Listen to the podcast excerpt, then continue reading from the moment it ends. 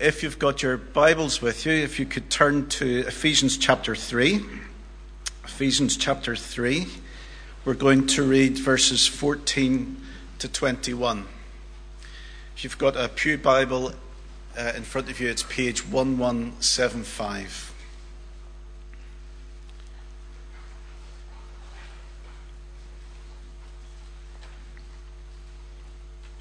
Ephesians 3, verse 14. For this reason, I kneel before the Father, from whom his whole family in heaven and on earth derives its name. I pray that out of his glorious riches he may strengthen you with power through his Spirit in your inner being, so that Christ may dwell in your hearts through faith. And I pray that you, being rooted and established in love, may have power together with all the saints to grasp how wide and long and high and deep is the love of Christ, and to know this love that surpasses knowledge, that you may be filled to the measure of all the fullness of God. Now, to him who is able to do immeasurably more than all we ask or imagine, according to his power that is at work within us, to him be glory in the church and in Christ Jesus throughout all generations, forever and ever. Amen. Well, Ephesians 3 14 to 21 in 10 minutes. Well, the passage is full of rare and valuable spiritual gemstones, so we're not going to go for the full scale deep excavation tonight. You're going to have to wait until the autumn for that, so there's no pressure, Paul. Um, but tonight, what we're going to do is just have a quick glimpse by digging at the surface to see what this short passage says to us about prayer so that we can understand in advance of our prayer time what it's like to be a disciple of the Apostle Paul when it comes to prayer. It's going to be nothing original tonight because others have used this same for- format. So, three very simple things to look at. Who are we praying to? What are we praying for? And why are we praying it?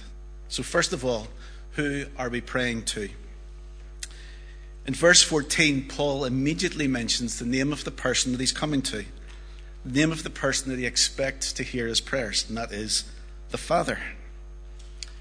But this Father obviously holds a position of importance for Paul because have a look at Paul's posture. He's kneeling before the Father.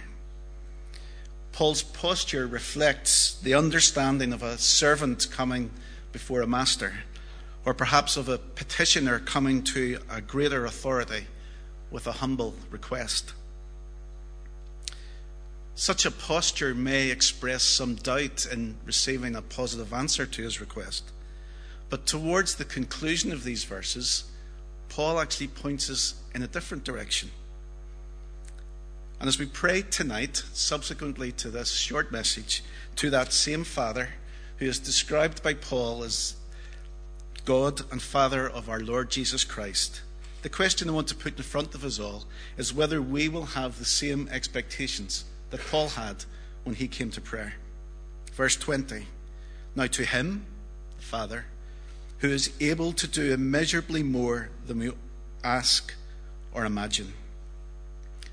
The Father can answer our prayers beyond any degree of expectation we may have. He can abundantly provide more than what we ask for. He can even do more than what we can imagine. Those silent personal thoughts that we would never dare utter. Are you surprised by this? Well, you shouldn't be, because the whole way through this letter, Paul has been describing how God lavishes his grace upon us how God bestows on us wonderful gifts from his eternal storehouses. So that should be our expectation as we come to the Father tonight that he is able to do immeasurably more than we ask or imagine. But in light of that, what should we pray for? Well, I think the answer for us comes in verse 16. I pray that out of his glorious riches, note the phrase again, out of his riches, he may strengthen you with power through his Spirit in your inner being. So, of all the things that Paul could pray for, what does he ask? that we be strengthened in our inner being by the power of the Spirit. Now, there's something implicit here and something that we probably don't particularly like. But to be made strong implies that we have a weakness. In the previous chapter, Paul sets out what our weakness is. Spiritually, we're dead. We're a corpse. We have no life. We can't do anything within ourselves that makes us spiritually alive. But God has raised us up in Christ to be seated with Him in the heavenly realms. That's actually quite powerful. Has anyone ever seen a corpse do anything? Perhaps we should ask our funeral directors here tonight. I suspect the answer would be a resounding no. But the spiritual corpses are raised to life by the power that is worked within us. But not only that, Paul goes further. He's described in, in the letter how the Ephesians were divided, divided by religion, Jew and Gentile. Two groups that were divided by a barrier. And Paul reminds them of that division. But now, Christ has broken down that barrier, and Paul is praying that the Father will work in the lives of each person in that church by the power of his Spirit. Do we have confidence in that power? Do we really believe that it works? Do we believe that when we come to the Father, that He will answer such a prayer?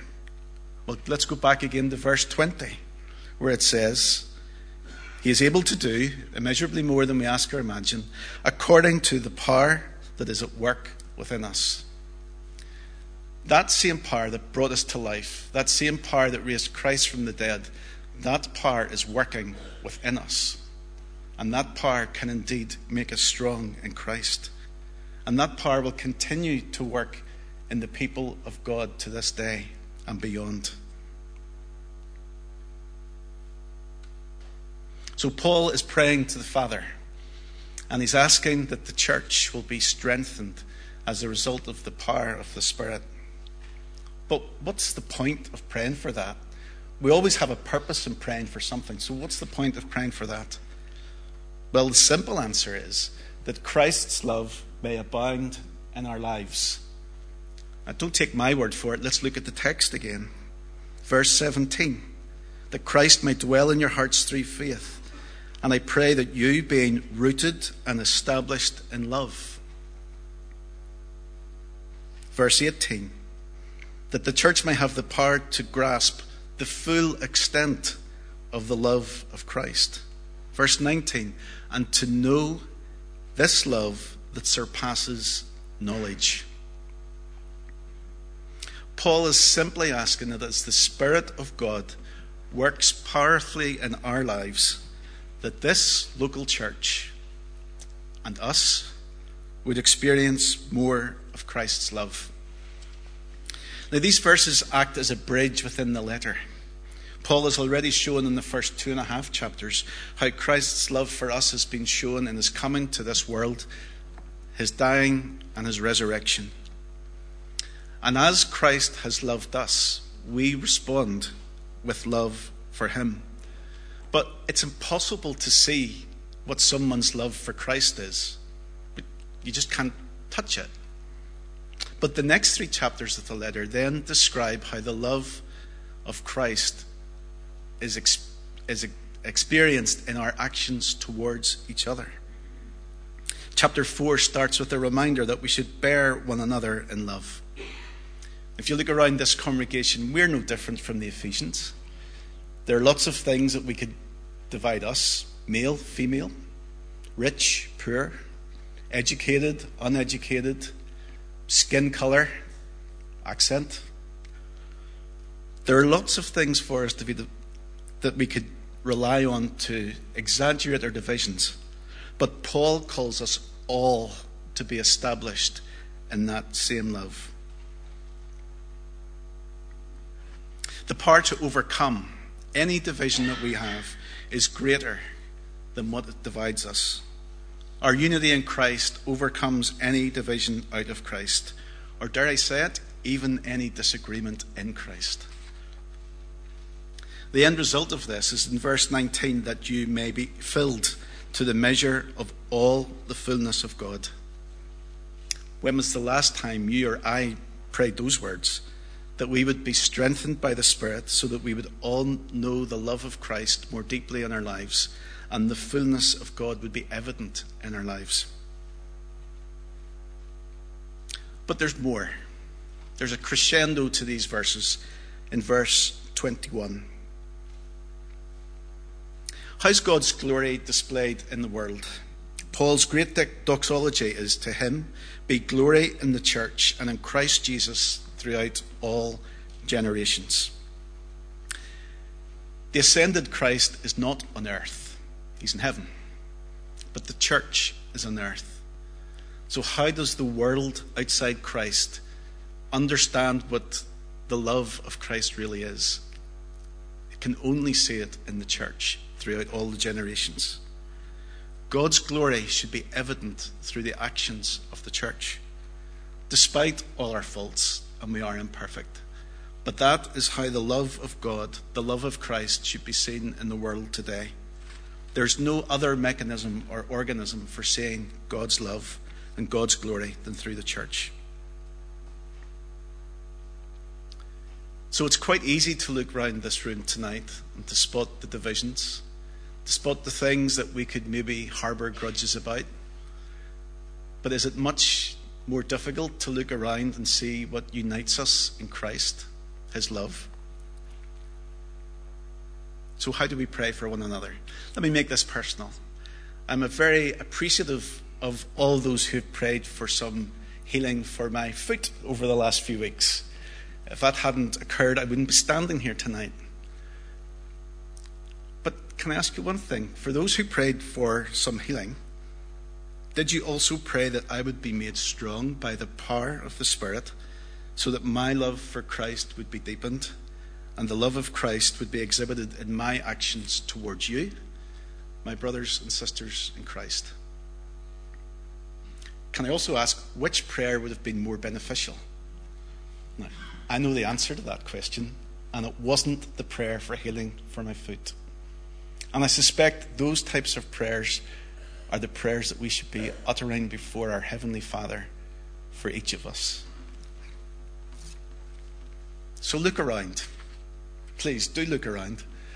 Look at the faces of the people that you, know, you might struggle to get on with. You might be different, you may not know. Do you pray for each other?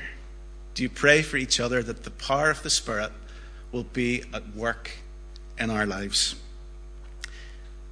As we think of these verses, may tonight be a turning point for all our prayers and how we consider one another when we come to the Father.